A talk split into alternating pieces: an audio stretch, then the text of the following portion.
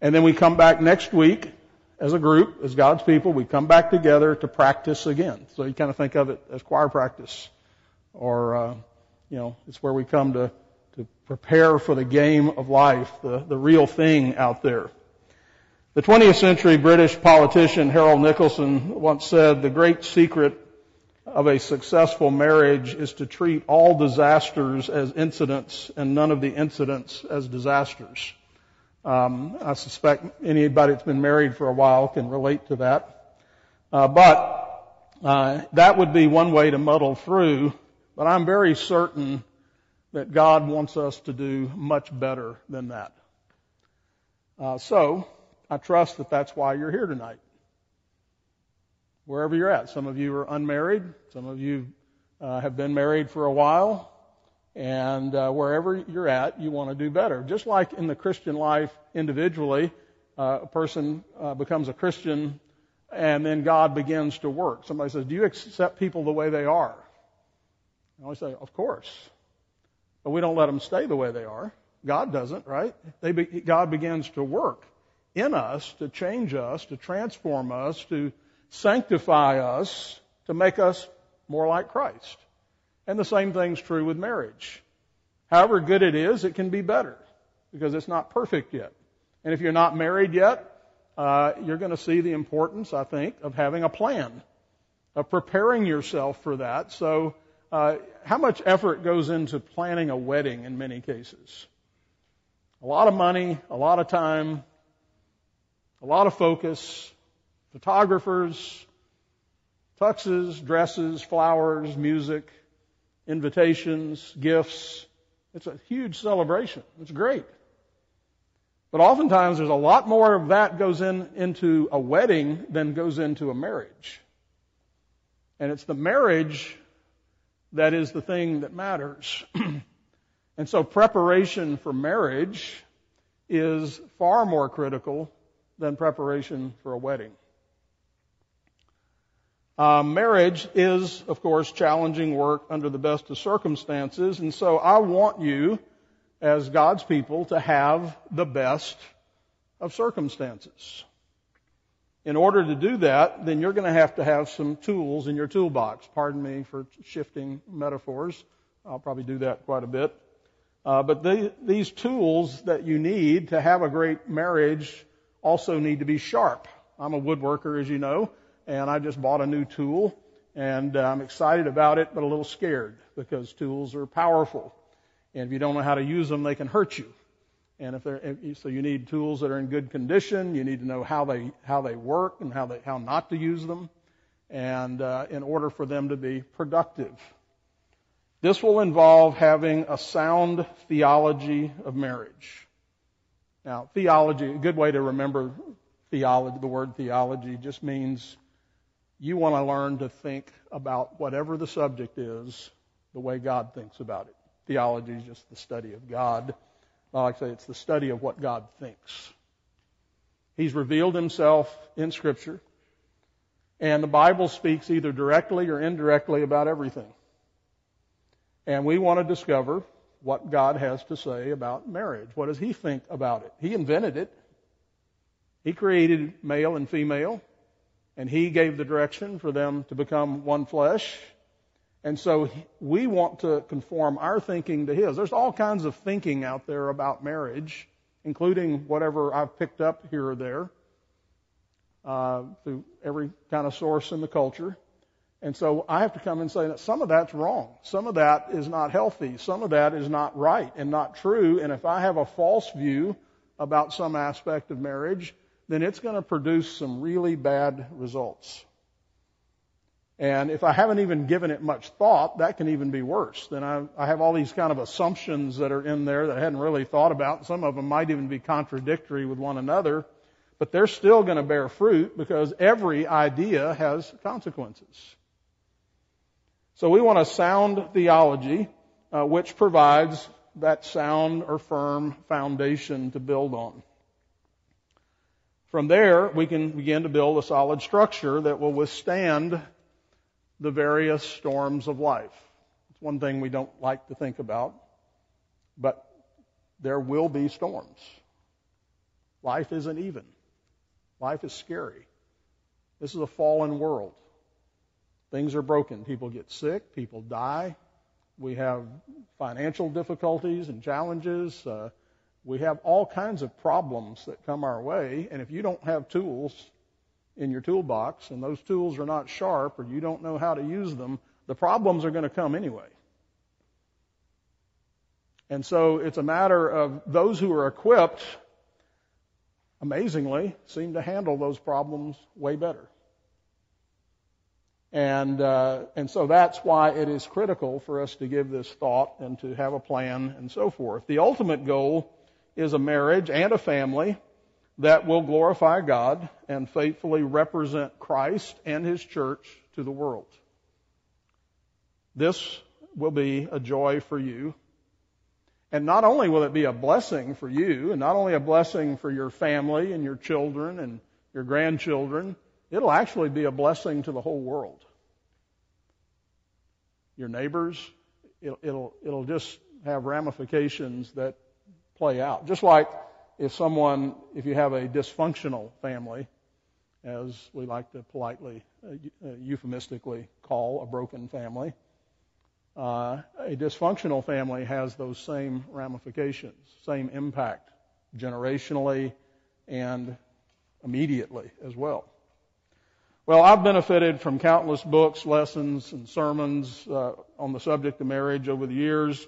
In fact, so many that I could not even begin to remember them all. Uh, so these lessons are a compilation of what I have learned and accumulated over these many years. I did want to mention four books that I've relied on and that I would highly recommend to you. Some of you have them. Um, one is by Robert Capon called Bed and Board one of the best books on marriage that I've read. It's a lot of fun. He's a great writer. Uh, he passed away about four or five years ago, uh, but just an outstanding book. Um, bed and board refers to the bed, uh, the marriage bed, as well as the dining table, the board.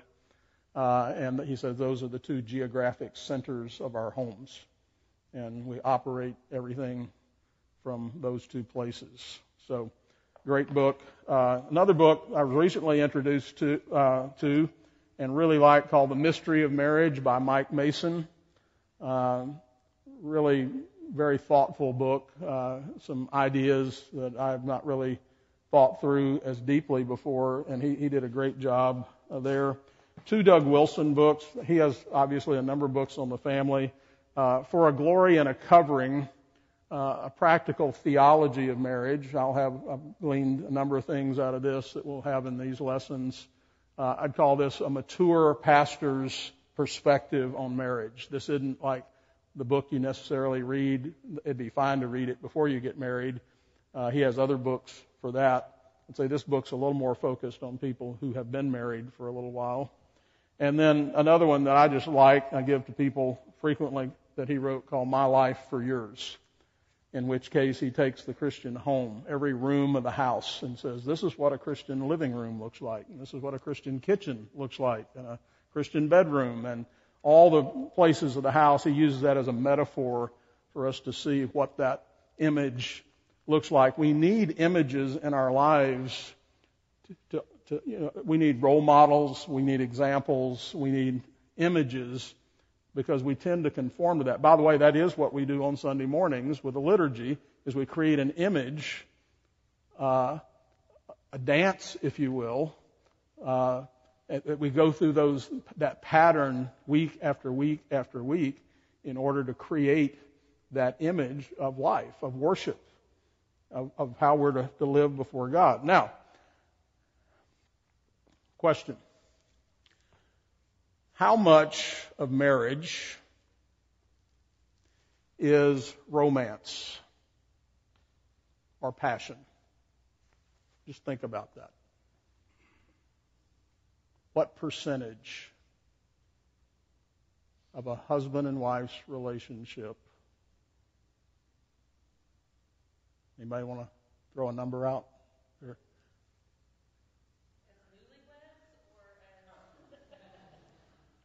Well, you can break it up however you want. Is it most of marriage? I'm asking this because I think about this when, when couples are dating and preparing for marriage or looking for a spouse. That's pretty high on the list, and I'm all for it. I think, in fact, if you're not in love, don't get married. Okay? If there's not any passion, there's something wrong. Okay? But when you think about the actual marriage on a day-to-day basis, if you, first of all, when you think about those very high romantic moments, you know, a candlelit dinner and soft music and kisses and, you know, you make love and it's beautiful, but it's momentary. Dishes still have to get washed.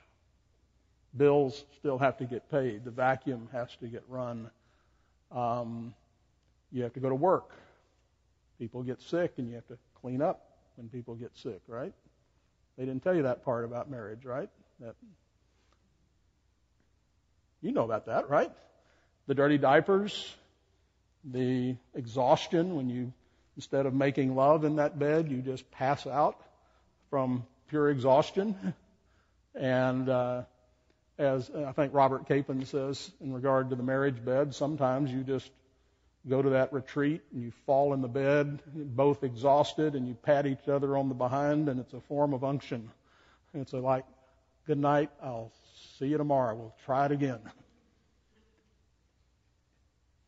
I want us to think a little bit about what goes into a marriage. How much, uh, again, on the front side, it focus, tends to focus on that part sometimes to the exclusion of these other parts. That's the problem. I think romance should underlie all of it. It's an essential thing that's always there, but not always. Think of it this way: uh, uh, emotions can be this way. Uh, you can be you could be mildly agitated, or you could be in a rage. They're kind of the same emotion. Uh, Robert L. Dabney says uh, uh, our feelings are the temperature of thought. Uh, so sometimes it's it's low and sometimes it's high. And, and so let's think of romance that way in a marriage. That sometimes it's just in the background. It is yes, I love you. Uh, and you remember? Uh, have you seen Fiddler on the Roof? You remember that song in there where uh, is it Entebbe? Entebbe? Tevye asked his wife, "Do you love me?" What did you say, Henry? Yeah, do you love me? And she, and they break into song. It's a musical. And uh, she says, after 45 years, I've cleaned your clothes, I've cooked your meals, and now you ask me, do I love you? And they go back and, and he says, yes, do you love me? And they go back and forth. And finally, you know, she says, yes, I love you. But there's a whole bunch of that other that isn't an example of love too, right? It's about self-sacrifice and service and kindness and all those things that go into this. So I want us to think just for a moment and get a little feedback here. I picked out three things to compare marriage to as an analogy. One is the human body. One is a city. And one is a business. What are some of the things in those things that might be in common with a marriage. Um, somebody get me started. I realize I have them written down, so I know what I'm looking for, but you don't. But give that some thought. What makes up each of those things? Yes, John. Okay, so management and expectations. Uh, so uh, and I would say generally management, period, right? We've got to, all kinds of things to be managed in, in these things. What else? Yeah, finances. They all take money, right? You gotta have, I say money, you gotta have resources, you, whether it's food or shelter or, you know, place for your business or the city hall or the roads or, uh, your body obviously has to have food and nourishment. Um, what else? Commitment. Okay, everybody who's yeah, there, there's a unifying thing, right? A leader. There's hierarchy is whether you name it or not is an inescapable concept. somebody is going to be in charge. Somebody's going to be under that. Uh, that just happens. You take 10 people and put them together, whether you give it a name or not. So let's, let's talk about how does that work in your body? Are there parts of your body more important than others? If you lost your left arm, that'd be a big deal. If you lost your head, it would be a bigger deal. You'd be dead. You've got to have a head. You don't have to have an arm. So there's a hierarchy in the human body. How about in business?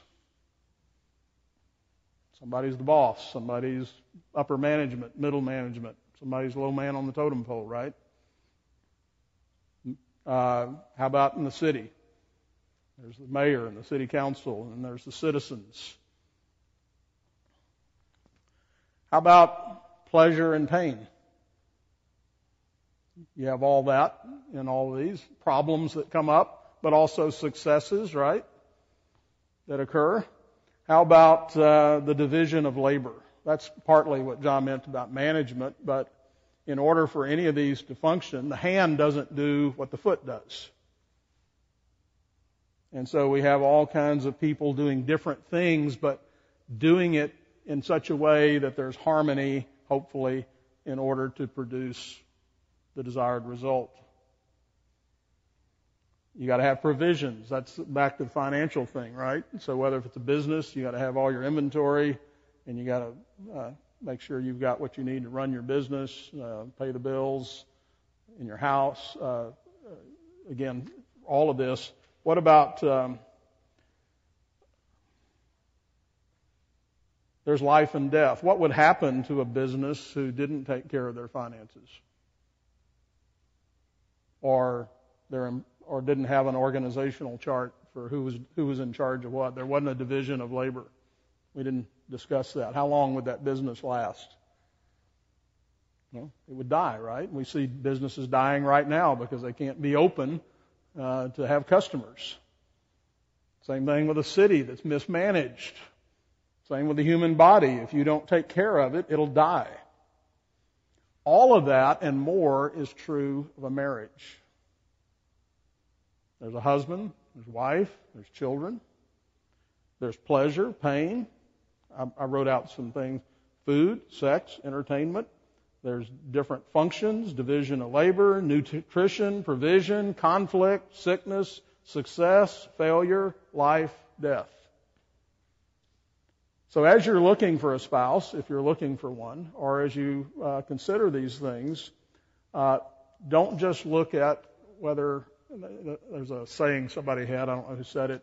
In order to get the dimple guys, you got to marry the whole girl. Um, don't just look at the thing that you're initially attracted to. You better look at the whole package and say, we're going to become one and we're going to become like a business, like a body, like a city, uh, in these ways, and all of those things are going to be important. So it's very likely your spouse is really good at some things you're not good at. That's why you need each other. That Bible says Adam needed a helper. He didn't need a servant. He needed somebody to come alongside of him and do things he couldn't do. He was needy. Now, all of these, again, are both organizations and organisms. They're complex. They require laws, that is, rules. They require, they change over time. So a newlywed versus somebody been married 50 years is different. A business that's just starting up versus one that's been there 50 years. Um, they involve relationships that change also, a hierarchy again. Do they all need a plan? What happens without a plan? Exactly. They're all going to face unexpected circumstances. That's, that's a, kind of an oxymoron because you need to expect unexpected things. How do you do that? If I don't know what's coming next, how do I do that? Give me some feedback. What, what would you do in your marriage if you say, we want to be prepared for the unexpected? What do you think you need to do to be prepared for that? If you, if you want to be prepared for uh, COVID or some other unknown disease, what, what are some general things you might want to do? What? Learn about it. How about take care of your body? How about do healthy things? Take some vitamins or exercise or do things you, you want to do to be as healthy as you can so that if you do get it, you're more apt to be able to fight it off. How about your marriage?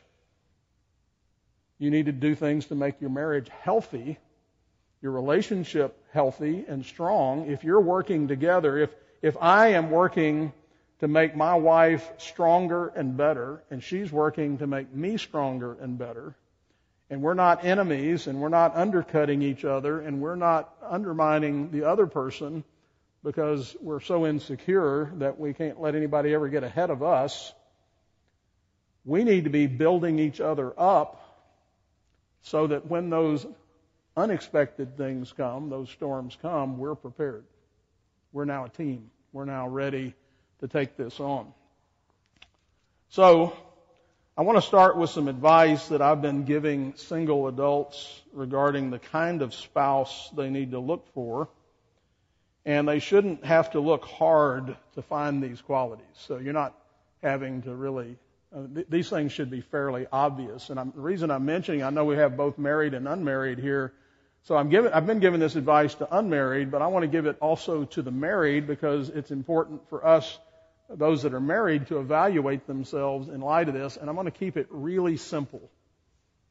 Um, there are three essential qualities, I think, for a good husband and a good or a good wife, and then I want to expand on those. But think of these as just headings.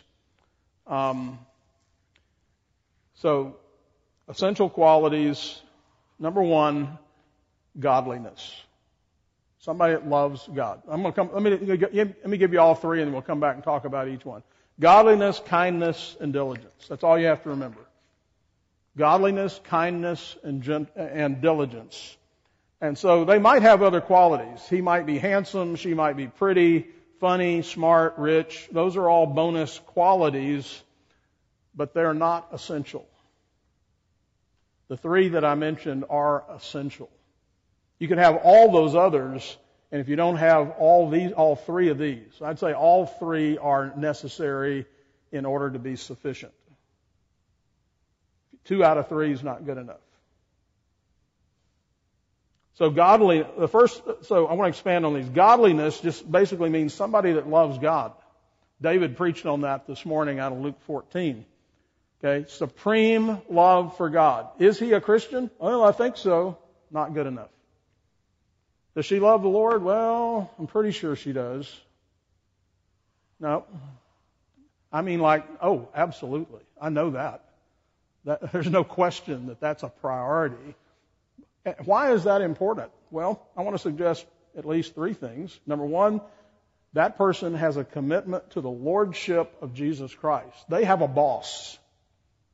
They have a king. They have somebody they think they're accountable to for their behavior and their attitudes and what they do and say. You want your spouse to have that. If they're their own king, if they're their own boss, and they just do whatever they want to do, you're in trouble. So you better have somebody that loves God first if the, so that they can love you the way you need to be loved knowledge of and commitment to God's Word is part of godliness. I gotta know what He says. And so there are laws, there are rules that govern me. I'm, I'm not just out here doing my own thing. I'm a, I am governed under God's Word, which is going to also tell me what kind of husband I'm supposed to be and how I'm to love my wife and my children and what God requires of me in terms of worship and all the other things in life.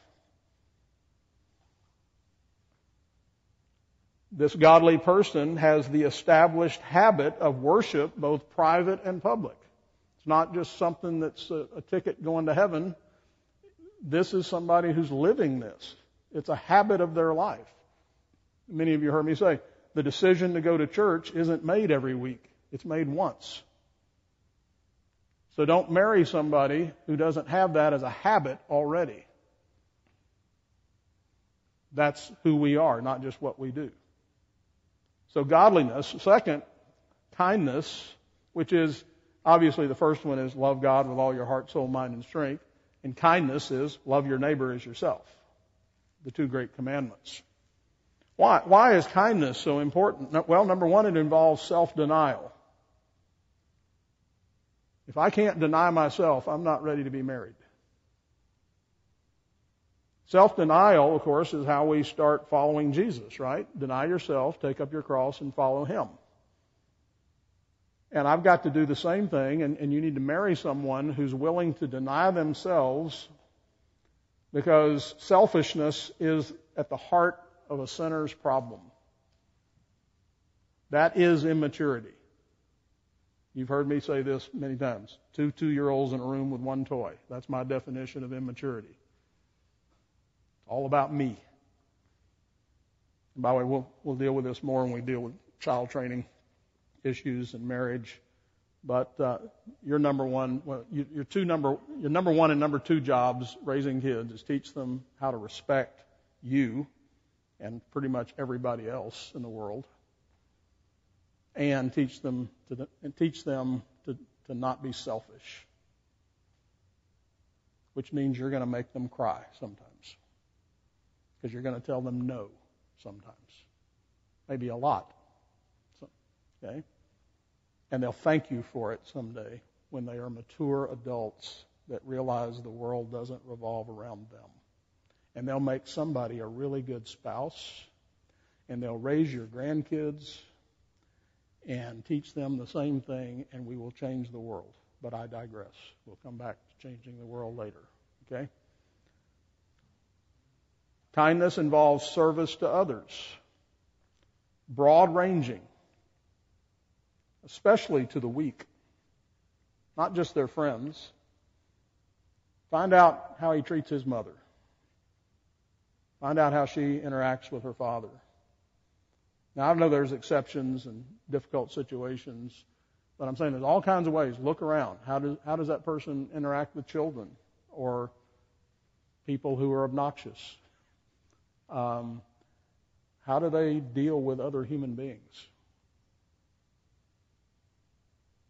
In other words, kindness means you've got somebody full of grace. Remember, we had the law of God under loving God. We want God to tell us what to do. We want rules, but I also need grace. I need to be able to sympathize and show that kindness. So if he's not kind and she's not kind, run for your life. Third, diligence or faithfulness. Another way to put that is you need to marry somebody who works hard, follows through, keeps their promises, provides, protects. Why? Because you're going to need that every day going forward. And there's lots of ways that shows itself. But one of the first ways you'll see it is this person keep their promises. You're going to need that, right? So that's diligence, follow through. They do hard things. Like, yeah, they said they do it and they did it. They didn't want to do it, but they did it anyway. That's somebody you can rely on. That's somebody you can trust. So, as you think about yourself as a spouse or a future spouse, you need to do an honest self-evaluation as well as getting input from other people. Don't just rely on your self-evaluation. Ask people who know you, how am I doing here? So these three things determine your relative value. I always like to ask, are there people in the world that you look at and you say, I wouldn't marry that person if they were the last person on earth? That's true, right? And see, but most of it as Christians we've been taught you're not ever supposed to say you think you're better than anybody else, but you actually are better than some other people. You might be smarter than they are. You might be more talented than they are. You might be able to sing better than they sing. There's all kind of ways you might be superior. Now you're not a superior being before God. But there are people you look at and say, I'd rather be single. Okay?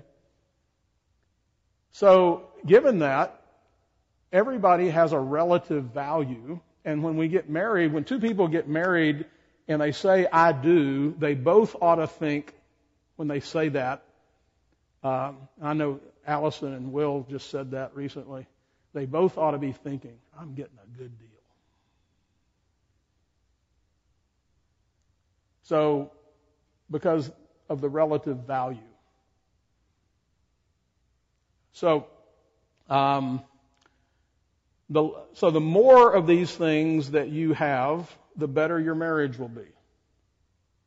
The less of them you have, the worse your marriage will be, and it may even be a failed marriage. The good news is, all three of these things can be improved, which increases your value. Now, there's some things about me and you that we can't change. You can't be taller. There's lots of things you can't change. All of these things can be improved because of the work of God, sanctification in our lives. Um, the bad news is that few people self-consciously work on improving these things. You see, it is possible to have two Christians that are married to one another and yet fail to have a genuinely Christian marriage. How is that? Um, you can have a school where everybody there, a Christian school, where everybody there, if a bomb went off and they all died, they'd all go to heaven. But that doesn't make, does, does not make that a Christian school if they're not teaching the subjects from a biblical perspective. You can have two people, a husband and a wife, that if they died, they'd go to heaven, but they might be living in a type of hell in their family because they're not living like Christians. They're not implementing, they haven't thought about it. They haven't applied God's word to that relationship. And so it can be, in that sense, unchristian. It's not glorifying God. There are, it's ugly. It's not a picture of the gospel. No one plans for a marriage to fail. I've never, in doing premarital counseling, I've never had anybody say, part of our plans are we figure this, we might do this for three or four years and then give up. Okay? The first couple I ever married, um, they weren't members of my church. Uh, I worked with this young lady, and I remember sitting in my office with them, and they were so starry eyed in love, lots of romance, probably too much romance, if you know what I mean. And I know they weren't hearing a word I was saying about in premarital. So we do this wedding. I did it at First Baptist in uh, in Texarkana. Um, and big, big wedding. A year later, I get a call. They moved to Dallas. She was in tears. We need to meet with you sitting in the same office on the same, they were sitting on the same sofa. Instead of sitting where you couldn't slip a piece of paper between them the first time, uh, now they were on opposite ends of the sofa, looking away from each other. And I think if they'd have had guns, they would have shot each other. And they were divorced within six months after that. How does that happen? They didn't, they, if you'd have suggested that, they would have thought you were crazy. Um, and so I have pastored for over 36 years and I've had the opportunity to offer marriage counseling to many couples with a wide variety of marital problems. I've seen successes and failures and I've seen progress and regress. But few blessings are greater than the blessing of a great marriage and few miseries are greater than the miseries of a bad one. And so I'm almost to a stopping place here. As I prepared this class, um, I had many couples from the past in mind and many married couples for the future in mind. And so I'm, a, I'm going to be attempting to speak the truth in love. That's a nice way of saying some of this might hurt.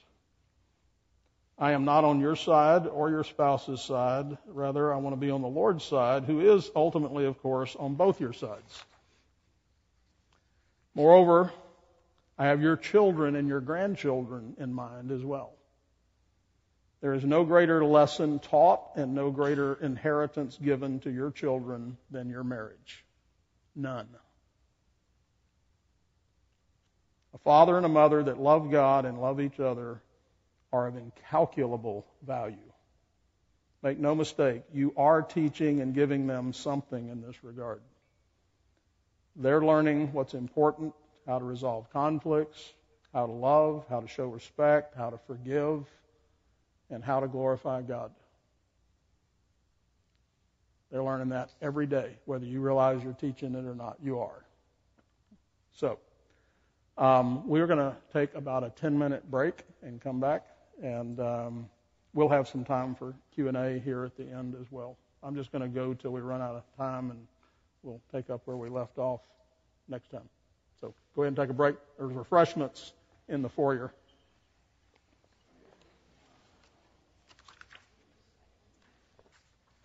One big mistake that people make in marriages is trying to fix their spouse.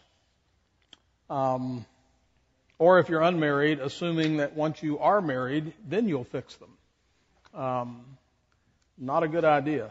Um, now, I think it's important to remember uh, all the things the Bible teaches us about being Christians is critical. We started talking about how at church it's easy to be a Christian.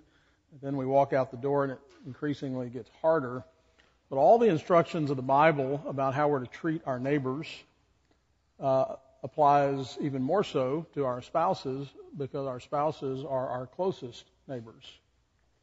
And that's why, you know, God puts us there. And then, of course, if we have children, they, they are close neighbors as well.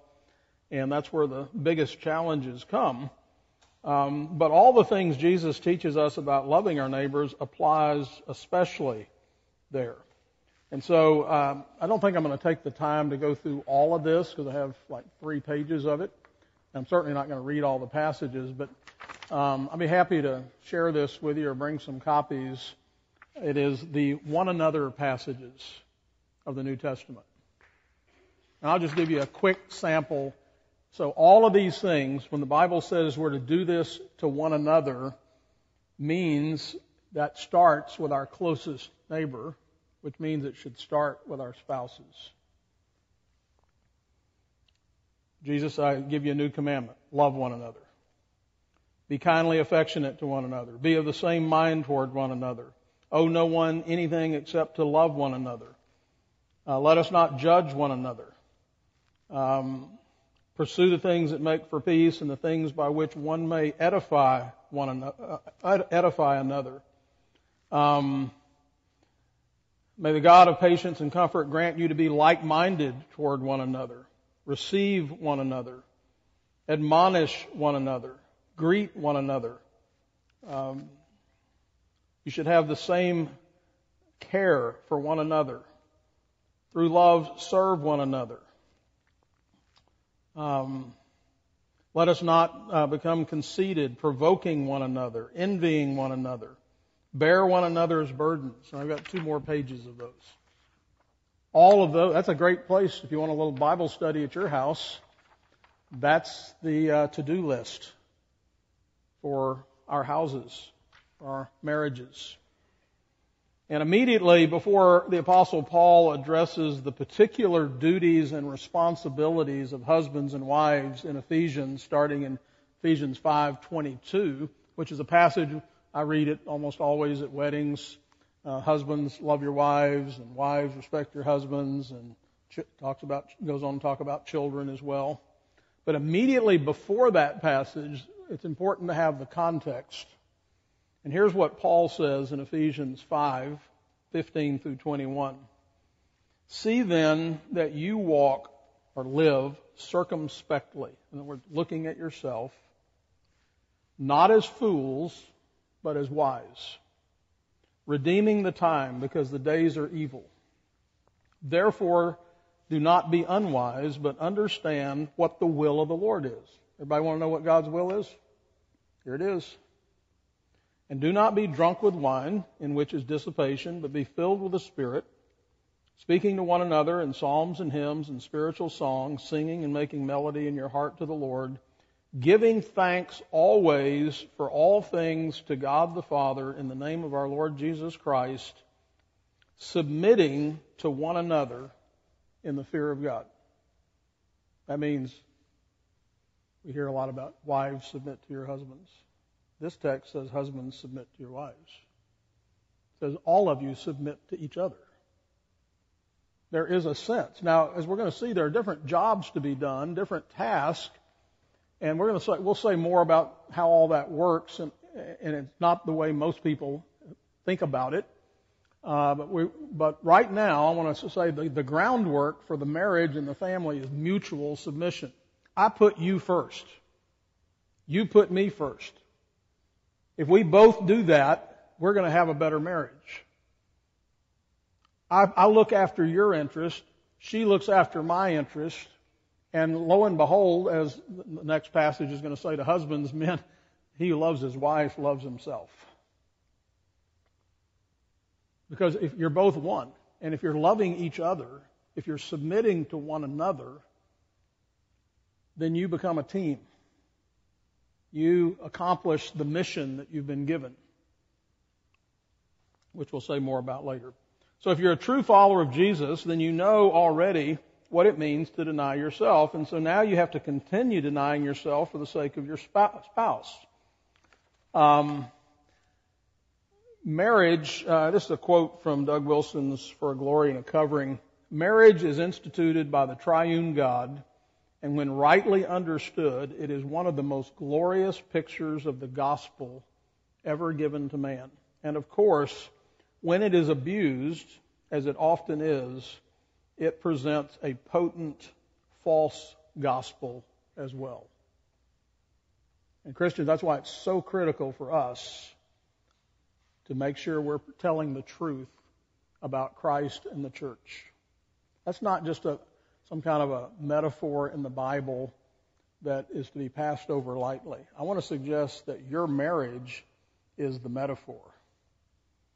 The real fundamental relationship is Christ and the church, and our marriages are to reflect that truth.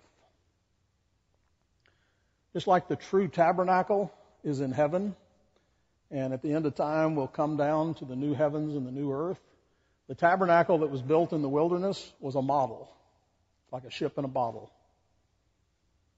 That was the metaphor. The tabernacle that was on the earth, or the temple that was on the earth, was simply a, a reflection.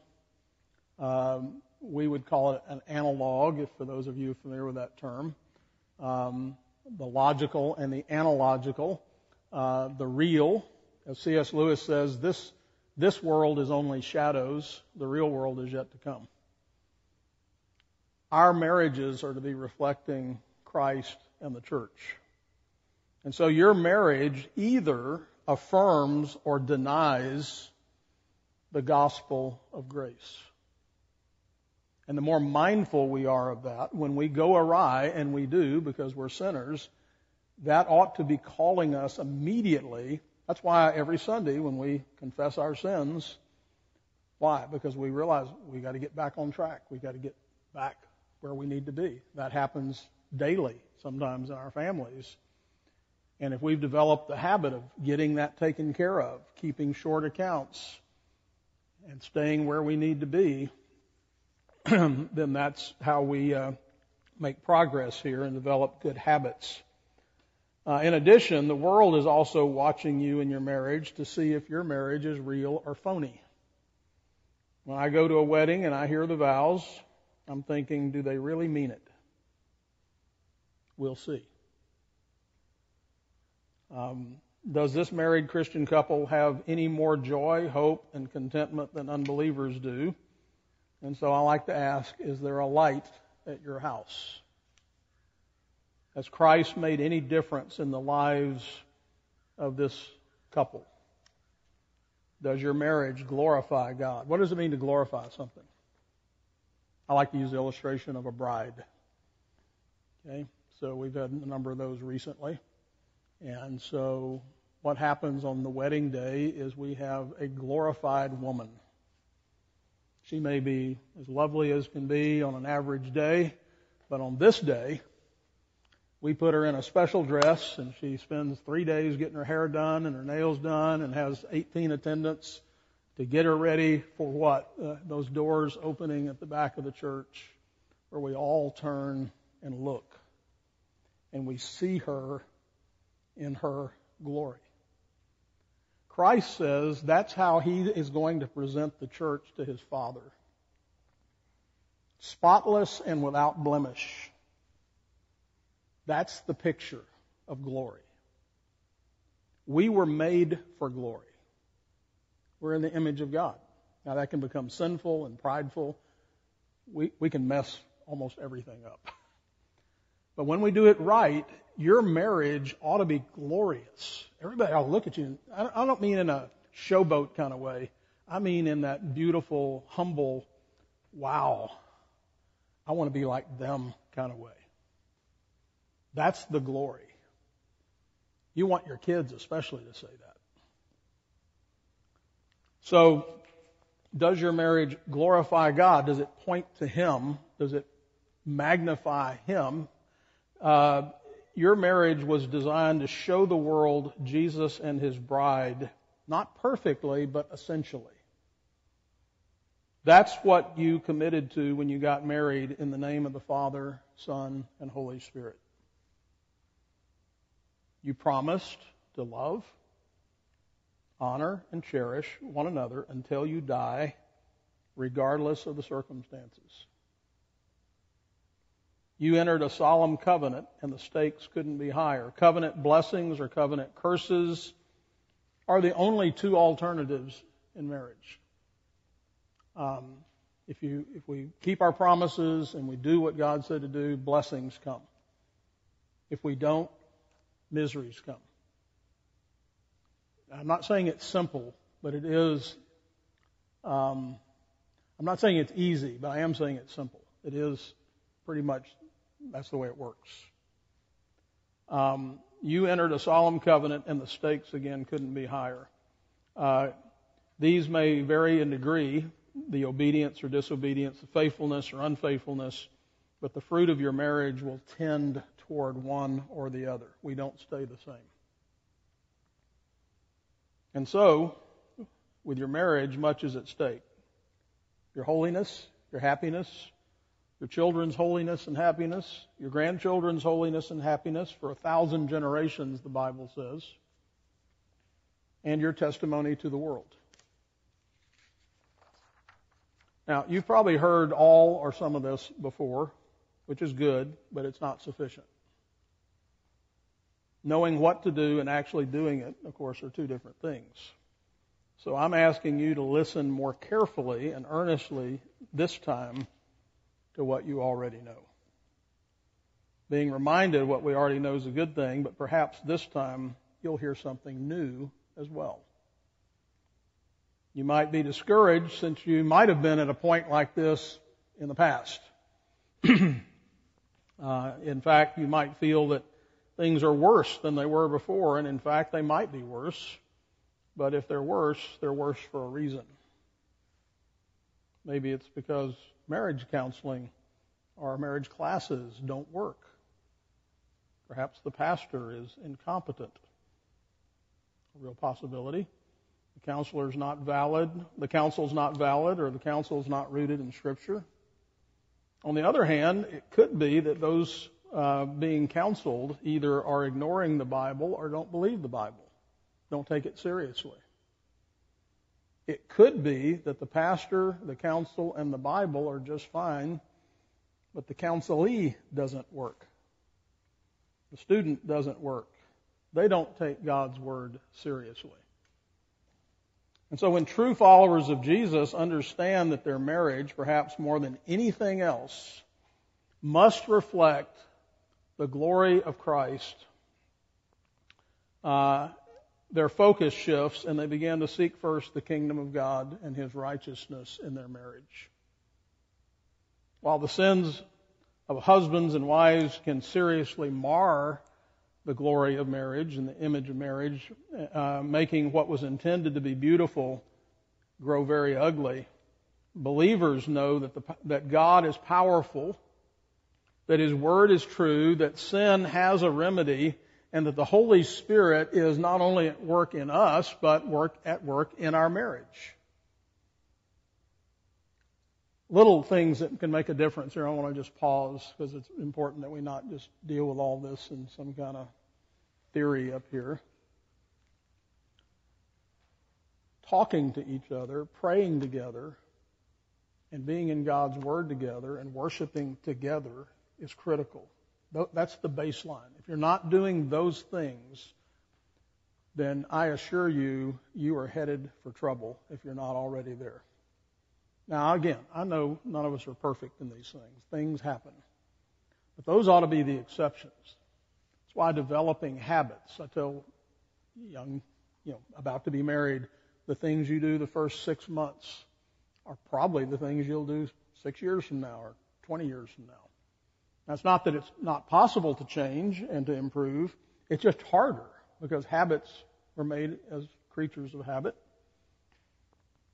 But um, having a good theology of marriage is critical, and so I want to talk probably the rest of our time here, a good bit of it, about that.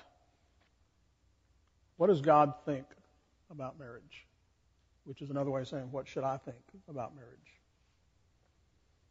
So marriage is invented by God, created by God. Why? Well, we certainly don't know all the counsel of God, but we do know what He's told us, and so we can know those things. Deuteronomy 29, 29, the secret things belong to the Lord, but the things revealed belong to us and our sons forever. So God has told us what we need to know here. So again, theology is just thinking about a subject, what God thinks and has revealed about the subject. And so the Trinity, Father, Son, and Holy Spirit, before the creation, in all eternity past, were and are a communion of love. A community of love. The creation of the world and the creation of man and woman were expansions of that eternal communion of love. It was an expanding community. Now, I'm going to read a longer quote here, partly because I just like it. A few of you have heard it. It's from Robert Capon. Um, and he answers the question let me tell you why God made the world. So, as he's, going to say here, this sounds perhaps a little crass uh, an analogy, but in a minute you'll see. One afternoon, before anything was made, God the Father, God the Son, and God the Holy Spirit sat around in the unity of their Godhead discussing one of the Father's fixations. From all eternity, it seems, he had this thing about being. He would keep thinking up all kinds of unnecessary things, new ways of being and new kinds of being and to be. And as they talked, God the Son suddenly said, Really? This is absolutely great stuff. Why don't I go out and mix us, mix us up a batch? And God the Holy Spirit said, Terrific, I'll help you. So they all pitched in, and after supper that night, the Son and the Holy Spirit put on this tremendous show of being for the Father. It was full of water and light, and frogs and pine cones kept dropping all over the place, and crazy fish swam around in the wine glasses. There were mushrooms and mastodons, grapes and geese tornadoes and tigers and men and women everywhere to taste them, to juggle them, to join them, and to love them. And God the Father looked at the whole wild party and said, Wonderful, just what I had in mind. Good, good, good. And all God the Son and God the Holy Spirit could think of to say was the same thing. Good, good, good. So they shouted together, Very good. And they laughed for ages and ages, saying things like how great it was for beings to be, and how clever of the Father to think of the idea, and how kind of the Son to go to all that trouble putting it together, and how considerate of the Spirit to spend so much time directing and choreographing. And forever and ever they told old jokes, and the Father and the Son drank their wine Uh, in the unity of the Holy Spirit, and they all threw ripe olives and pickled mushrooms at each other, world without end. Amen. Now he says, It is, I grant you, a crass analogy, but crass analogies are the safest. Everybody knows that God is not three old men throwing olives at each other. Not everyone, I'm afraid, is equally clear that God is not a cosmic force or a principle of being or any other dish of sweet dessert we might choose to call him. Accordingly, I give you the central truth that creation is the result of a Trinitarian bash and leave the details of the analogy to sort themselves out as best they can. So God creates man and woman in, he says, in, in, in, Genesis, he says, let us create them in our image. So, male and female, these two image bearers of God are created. And we know how the story unfolds in Genesis. Therefore, a man shall leave his father and mother and be joined to his wife, and they shall become one flesh. Again, a reflection of the Trinity, Father, Son, and Holy Spirit being one. This mystery, this fabulous mystery of oneness. In Micah 2:5, God says, But did he, that is God, not make them one, husband and wife, having a remnant of the Spirit? And why one? He seeks godly offspring. Therefore, take heed to your spirit, and let none deal treacherously with the wife of his youth. John 17, Jesus, you remember, prayed his high priestly prayer, and he says, I do not pray for these alone, but also for those who will believe in me through their word, that they all may be one, as you, Father, are in me, and I in you, that they also may be one in us that the world may believe that you sent me, and the glory which you gave me I have given them, that they may be one just as we are one. I and them, and you and me, that they may be made perfect in one, and that the world may know that you have sent me, and I have loved them as you have loved me. And so our marriages must participate in the unity of God Himself and reflect that unity to the world. That's the picture we're reflecting. It can't be phony. You know, we're not putting on a smile to go out and then we come in, we take it off. This has to be borne out because it's the way we are, not just what we do. We indwell one another as the Father does the Son, and the Son does the Father. Moreover, our marriages are called to reflect the relationship of the communion of love between Christ and the church. Ephesians 5, 24 and 25. Therefore, just as the church is subject to Christ, so let the wives be to their own husbands in everything. Husbands, love your wives just as Christ also loved the church and gave himself for her. And so there's a lot there, and we'll unpack that some uh, down the road, but uh, this relationship of total commitment to one another. Um, in his book, Trinity and Reality, Ralph Smith, some of you've met, uh, who's a pastor in Japan, put it this way. He says, There is a slander that says because Christianity teaches that man is the head of his home, it permits men to abuse their wives. What the Bible really teaches is very different. According to the Bible, to be the leader means to sacrifice oneself for the other, as Christ sacrificed himself for the church. If Christ is the pattern for the husband, and he is, then what the Bible calls for is self-sacrificial love that glorifies the wife. This is not a view that promotes abuse of any kind. The author of Hebrews makes a profound and powerful statement about marriage, about your marriage. He says, Marriage is honorable among all and the bed undefiled, but fornicators and adulteresses God will judge let your conduct be without covetousness. Be content with such things as you have, for he himself has said, I will never leave you or forsake you. And I think this is a critical point about marriage. Um, the honorable marriage that is mentioned in Hebrews 13 is built around communion, a communion that's pictured in the marriage bed. I'll say more about this later when we talk about sex. We often think of the Lord's table like the dinner table, which is one of the pictures that we have. Remember, I talked about bed and board, Capon's book, that the dinner table is that's where the family gathers and we feed. There's a lot going on in a, in a metaphorical way at, at the dinner table. But the bed is the other picture Christ and his bride in intimate communion. And so sex in marriage is meant to reflect that. And that's why sex outside of marriage is a false testimony. It, it distorts that. It makes it ugly. It's to be a place of beauty and glory. Private, yes. Intimate, yes. Important, yes. But the marriage bed is undefiled. And then though that love that happens at either the dinner table or in the marriage bed is to then spread to every room of the house, that love and communion. And then taken out into the world.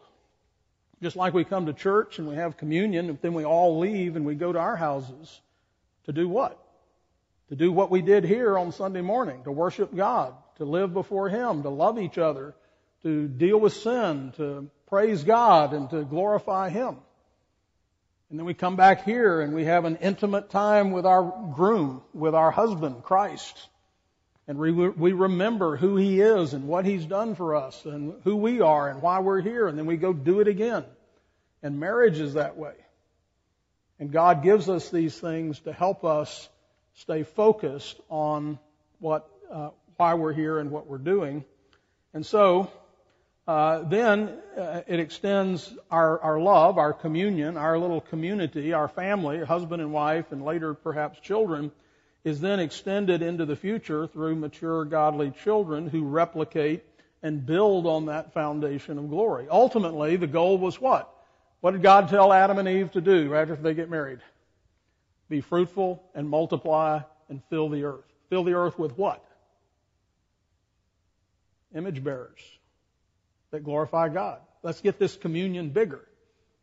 Why? Because bigger is more glorious. That's the goal. That was the original goal till sin messed it up. Those who are unfaithful to marriage and its intended purpose of glorifying God are guilty at one level another or another of unfaithfulness. And the Bible makes many references to the spiritual adultery of God's people and the same kind of adultery, along with the physical kind, the Bible says God will judge. His judgment is seen in the unhappiness and the misery that many marriages reflect. This kind of judgment is meant to cause pain, uh, and pain is intended by God to get us to stop doing whatever it is we're doing that's causing the pain. Stick your hand in the fire, it hurts. You're supposed to pull it out, not stick it back in. It's to save your life. In other words, God's judgment should lead us to repentance. Now, Hebrews 13 verse 5 follows verse 4 for a reason and it says, let, we already read this, let your conduct be without covetousness. Be content with such things as you have. Remember that the context was the marriage bed is undefiled. Now he says, I don't want you, I want your conduct to be without covetousness be content with such things as you have. At the heart of most marital problems is discontent and selfishness. Which is another way of, yeah. That's got it. Discontent and selfishness. The call to contentment includes contentment with the spouse that you've been given. That is your wife or your husband, just like those are your kids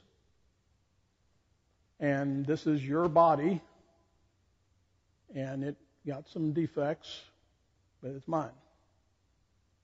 And I'm to get happy about it. It's interesting, God says to rejoice in and for all things. You say, but everything except God is imperfect. My wife, my kids, my house, my dog, my friends, God says, yeah, give thanks for all of those and rejoice in them. Yeah, but they're so, no. You change your attitude. I want you to start being thankful and grateful for what you do have, not what you don't have. And that's why you're not to covet your neighbor's wife. Or anything else that your neighbor's. So your call to contentment includes your spouse. Your spouse is God's gift to you. God thought you needed that person. I know your spouse has problems and your life would be much easier if they didn't make things so hard for you. But God reminds you that He will never leave you or forsake you. You are a follower of Christ, His disciple, and He has many things to teach you in order to conform you to His image. Self denial and contentment then is central to your ultimate holiness and happiness. Selfishness and discontent, again, the definition of immaturity, are the two basic sins that undermine marriages and cultivate bitterness and anger and resentment and clamor and malice and harshness and sour attitudes.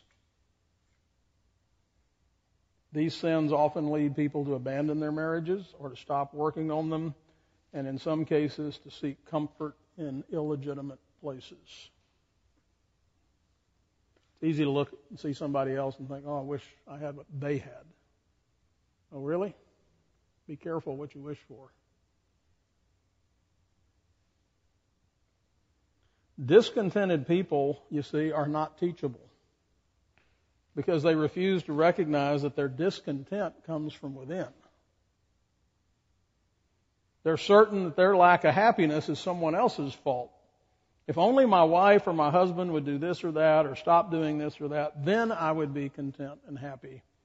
But in most cases, the root problem is a refusal to give thanks, which includes giving thanks for what we have. And so the apostle Paul instructs us, Ephesians 5:20, give thanks always. How often? Always. For what? For all things. To God the Father in the name of our Lord Jesus Christ. That's why James can say, consider it all joy when you face various trials.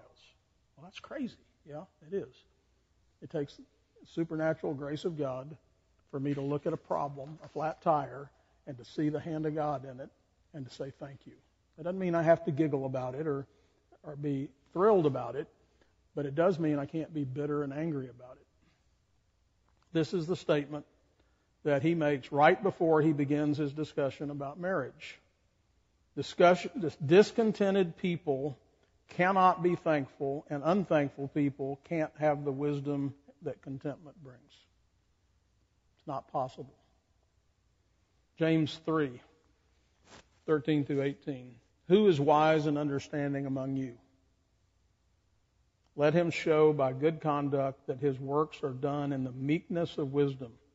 But if you have bitter envy and self seeking in your hearts, do not boast and lie against the truth. This wisdom does not descend from above, but is earthly, sensual, and demonic. For where envy and self seeking exist, confusion and every evil thing are there. But the wisdom that is from above is first pure, then peaceable, gentle, willing to yield, full of mercy and good fruits, without partiality, without hypocrisy. Now the fruit of righteousness is sown in peace by those who make peace and that applies to our marriages. When selfish and discontented people, that is, immature people, get married, the selfishness and discontent are only magnified. They don't go away. Unless the issue, issues of selfishness and discontent are addressed and conquered, the misery will grow over time, not diminish. It accumulates. Bitterness builds up more and more. Often unmarried people are afraid of contentment because they think that if they get content with their condition, then God might make them stay that way. That's not trusting God.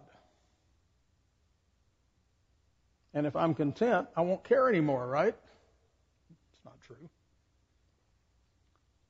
So, um, another Capon quote about how God judges sin. We often think of pictures of hail, you know, uh, fire and brimstone or that kind of judgment. But most judgment comes in the thing itself. Um, anger produces all kind of problems, for example. Um, so he says a husband and a wife cannot long exist as one flesh if they are habitually unkind, rude, or untruthful. Every sin breaks down the body of the mystery, puts asunder what God and nature have joined. The marriage rite is aware of this. It bids us, come at the marriage ceremony, it bids us to loving, to honoring, to cherishing for just that reason. This is above all, uh, this is all obvious in the extreme, but it needs saying loudly and often. The only available candidates for matrimony are, every last one of them, sinners. As sinners, they are in a fair way to wreck themselves and anyone else who gets within arm's length of them. Without virtue, therefore, no marriage will make it. The first of all vocations, the ground line of the walls of the New Jerusalem, is made of stuff like truthfulness, patience, love, and liberality, of prudence, justice, temperance, and courage, and of all their adjuncts and circumstances, manners, consideration, fair speech, and the ability to keep one's mouth shut and one's heart open as needed. Amen. So since bitterness is a sin that is cultivated over time, as it grows, the Bible says it overflows. At the slightest jostle, spillage occurs. What used to take, so I see this all the time in marriages, newlyweds have, a, have some kind of a quarrel. What happened? Well, earlier in the day this happened, and then by two o'clock, you know, this was said, and then by evening, we were all, both just furious and not speaking to each other. Fast forward 10 years. What happened?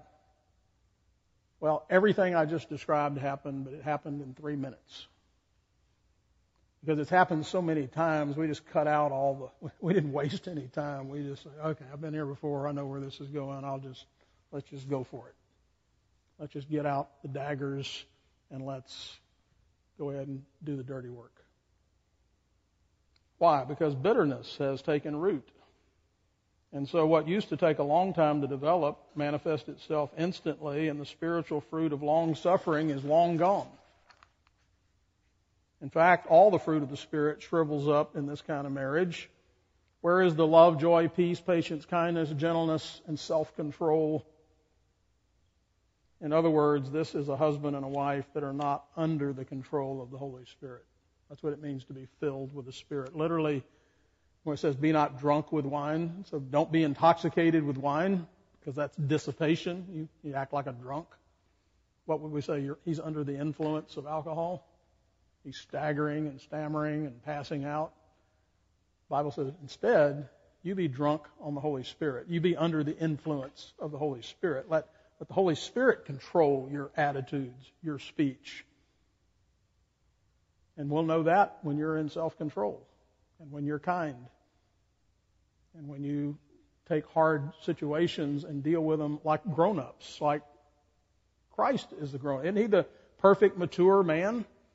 Perfectly selfless, laid down his life for his friends. He's the image. That's what we're going for, is to be grown ups. And I guarantee you, in our marriages, when we're having problems, it's because one or both of us are acting like little children, like the two two year olds. So, um, this marriage, then, that I've just described that's out of control, is reverting to a life of unbelief, which is contrary to the description of those who are in Christ. And Galatians 5:24 through 26. And those who are in Christ, is that you? Yep, that's me. Okay, let's finish. Those who are in Christ have crucified the flesh with its passions and desires. If we live in the Spirit, let us also walk in the Spirit. Let us not become conceited, provoking one another and envying one another. Scorecards have too often replaced the Bible in marriages. I know you've had it hard, and I don't have to live with your spouse. No one knows your challenges, but God does know your situation, and He says that you're to give thanks always for all things, which include your spouse. I am going to make a footnote because I don't want to be misunderstood. Am I saying that if somebody's being abused, that they should get happy about it? Absolutely not. If there's a fundamental violation of the promises that were made in the marriage, absolutely not. In fact, if you're in any danger whatsoever, get out, get help, don't stay. The church should provide refuge and cover and grace to deal with that kind of destructive sin. I don't have time in every study to cover every detail. Are there exceptions? Yes, but they are exceptions. I'm not talking about them. I'm talking about two Christian people who are committed to following Christ, who have now sinned in some way and need to deal with it uh, and grow and mature. So just want to make make that clear. Um, so I am speaking of two professing Christians, though, in this bad marriage, who have grown in their discontent and their snarkiness with each other, and have forgotten the glory that they're called to manifest in their marriage. And I'm calling, if that's you, in any way, I'm asking you to do something. Stop it. Just stop doing that. Well, that's pretty simplistic. Yeah, it is. And it's so simple, you ought to just be able to do it. Just say, I'm not going to talk to my wife that way. When it says, let no unwholesome word come out of your mouth, how many does that allow? Zero. No foul language, no yelling, no name calling, none of that is allowed. Only grace. Only words that are good for building up. And does that mean you can't have a criticism? No, you can do that. You can speak the truth in love. Honey, I need to talk to you. What you just did was wrong. But I'm there to help the situation, not throw gas on a fire and, see if we can just burn this whole thing down so I can vent. It's not about you. It's about the glory of Christ. Shut up if you're out of control. Um, so, you can you can't control the other person, but you can, by the grace and power of God, control yourself and your attitude. Did the Spirit move out or was he pushed out? Ephesians 4:30. Do not grieve the Holy Spirit of God. God is grieved when husbands and wives are not in communion with each other. When the two of you are not walking in the Spirit, when your house isn't filled with the Spirit, when the fruit of the Spirit is absent in your home, then the Bible says in 1 Peter 3 7, your prayers are hindered. God says, I'm not listening to you. Don't kid yourself. If a husband and wife are not in true communion with one another, then there is no possibility that they are in true communion with God. The whole point of the communion table at church on Sunday is to remind us of how we're supposed to live when we leave church, and there's no greater necessity, a necessary place for that true communion than a Christian marriage. Um, to consistently fail to live in communion is a profaning of the Lord's table. So grace is the only sure foundation of a Christian marriage and home. That begins by truly receiving the grace of God with a deeply thankful heart and then expressing gratitude for His grace. How? By extending that grace to other people. Again, if it's a husband and wife or children.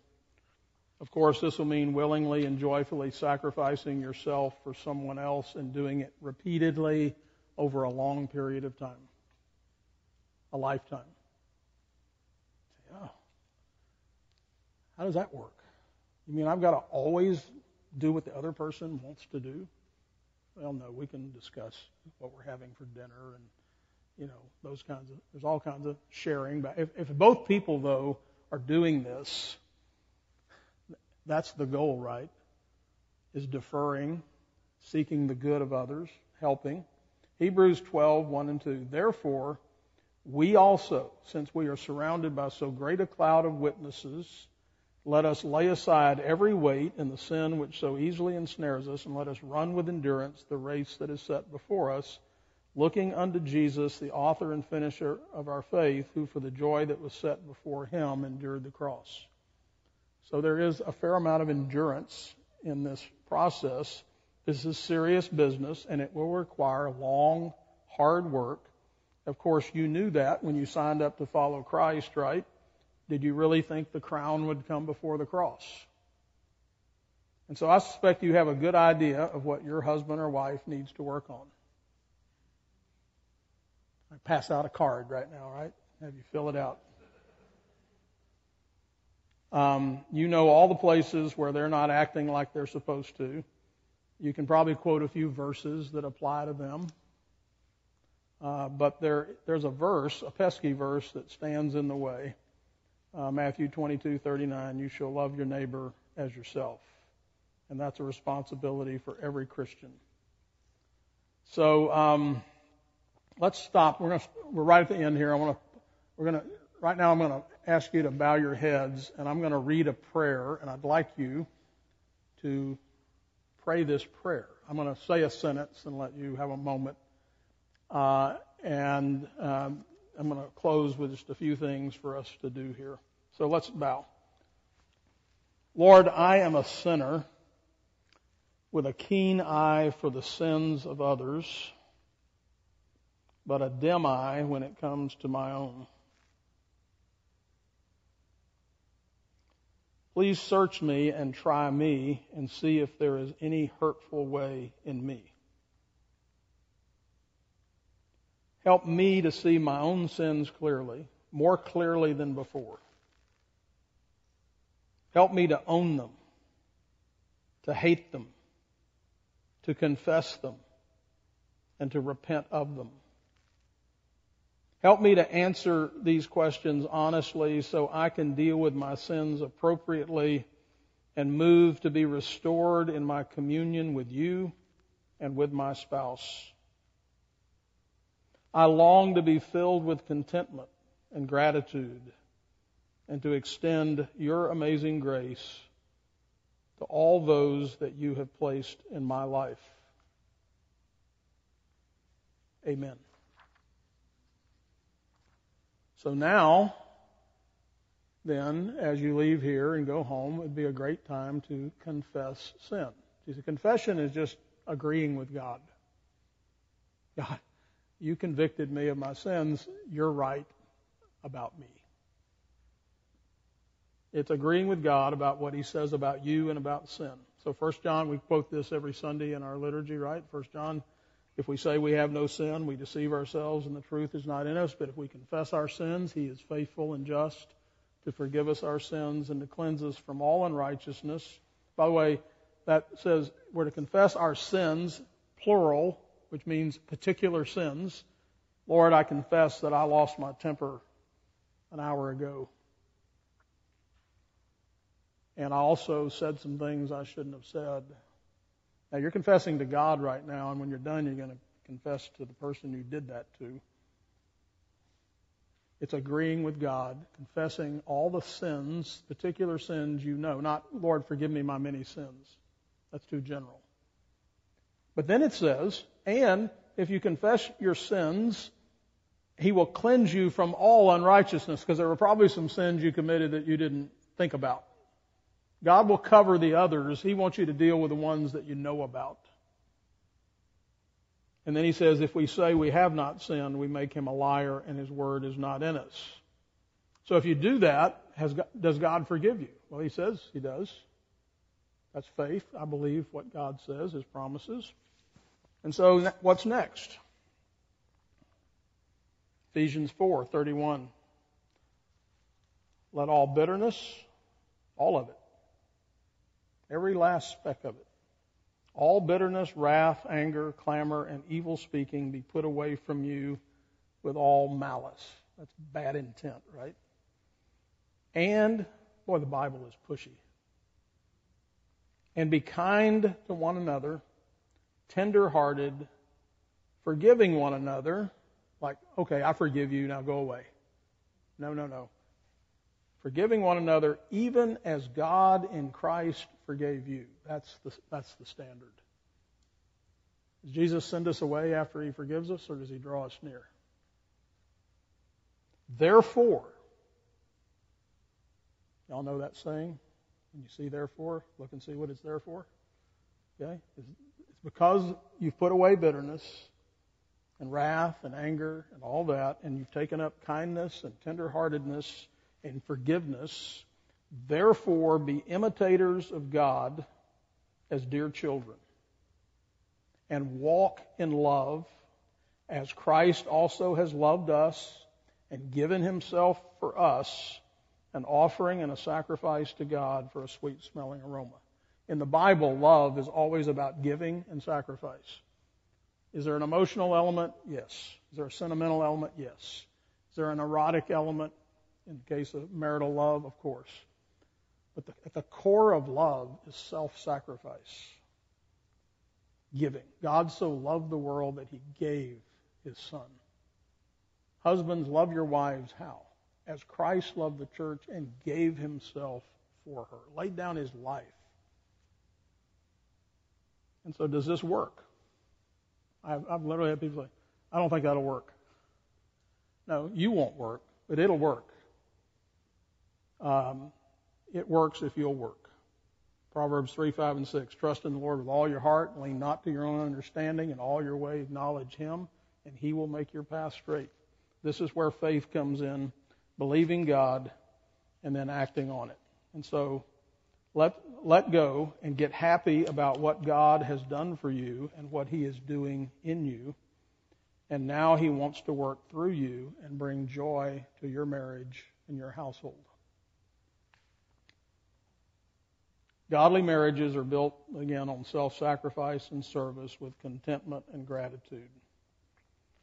So, um, I got one other thing after this. I'm just going to read Luke 6, 37, 38. Judge not, and you shall not be judged. Condemn not, and you shall not be condemned. Forgive, and you will be forgiven. And then listen to this give, and it will be given to you. Good measure, pressed down, shaken together, and running over will be put into your bosom. For with the same measure that you use, it will be measured back to you.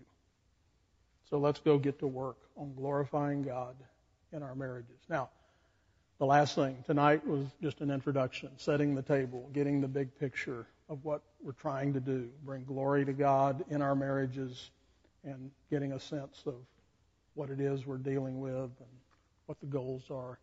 And now we're going to come back in our future weeks and look at particular areas. We're going to break this out into things like talking about how do we solve, how do we resolve conflicts? How do we communicate?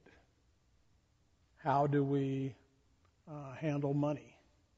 How about work? How about the different roles in marriage? How does that work? What does the Bible say? I want to think about this the way God does, not the way the television and the internet are telling me it's supposed to work. Um, the sermons, I'm going to be going back to this being cheated by philosophy series that I just started a couple of weeks ago because the world is telling us all kinds of other things. And if we listen to that, and it's, it's, it's bombarding us all the time, it will start to affect the way we think about marriage and our spouses, and that can be more than dangerous. Any questions, comments? Um, we will. And let me say this: any questions you've got, uh, you know, you can ha- if you don't mind writing them out or emailing me, uh, put them on a card, hand them to me. We will, and then we'll have an open Q and A time, uh, maybe more than one as we go through this series. But any question about marriage at all, um, I won't promise you I know the answer. I'll try to find the answer if I don't have it, but having it ahead of time is sometimes useful. Anything now? Anybody? Well, thank you for coming out and taking this seriously. I know we've got, again, a range of people who've been doing it for a while and others who hope to be doing it for a while. Um, and so May the Lord bless you in this important mission that God's called us to. Father, we thank you for letting us do this together, for having good friends, having other Christians to labor with and to be next to us, to encourage us and help us. Lord, I pray for every marriage here that you would uh, stir us up to fresh labors and desires to continue to make progress, to grow and mature, and to glorify you. I pray for every unmarried person here that desires to be married, that you would be working in them to prepare them, to make them valuable for a spouse. And I pray you'd be at work in their future spouse, wherever they might be right now. May they be being equipped to be godly, to be kind, to be diligent, so that they might come together and form a new Christian household that glorifies you. Go with us now, we pray in Jesus' name. Amen.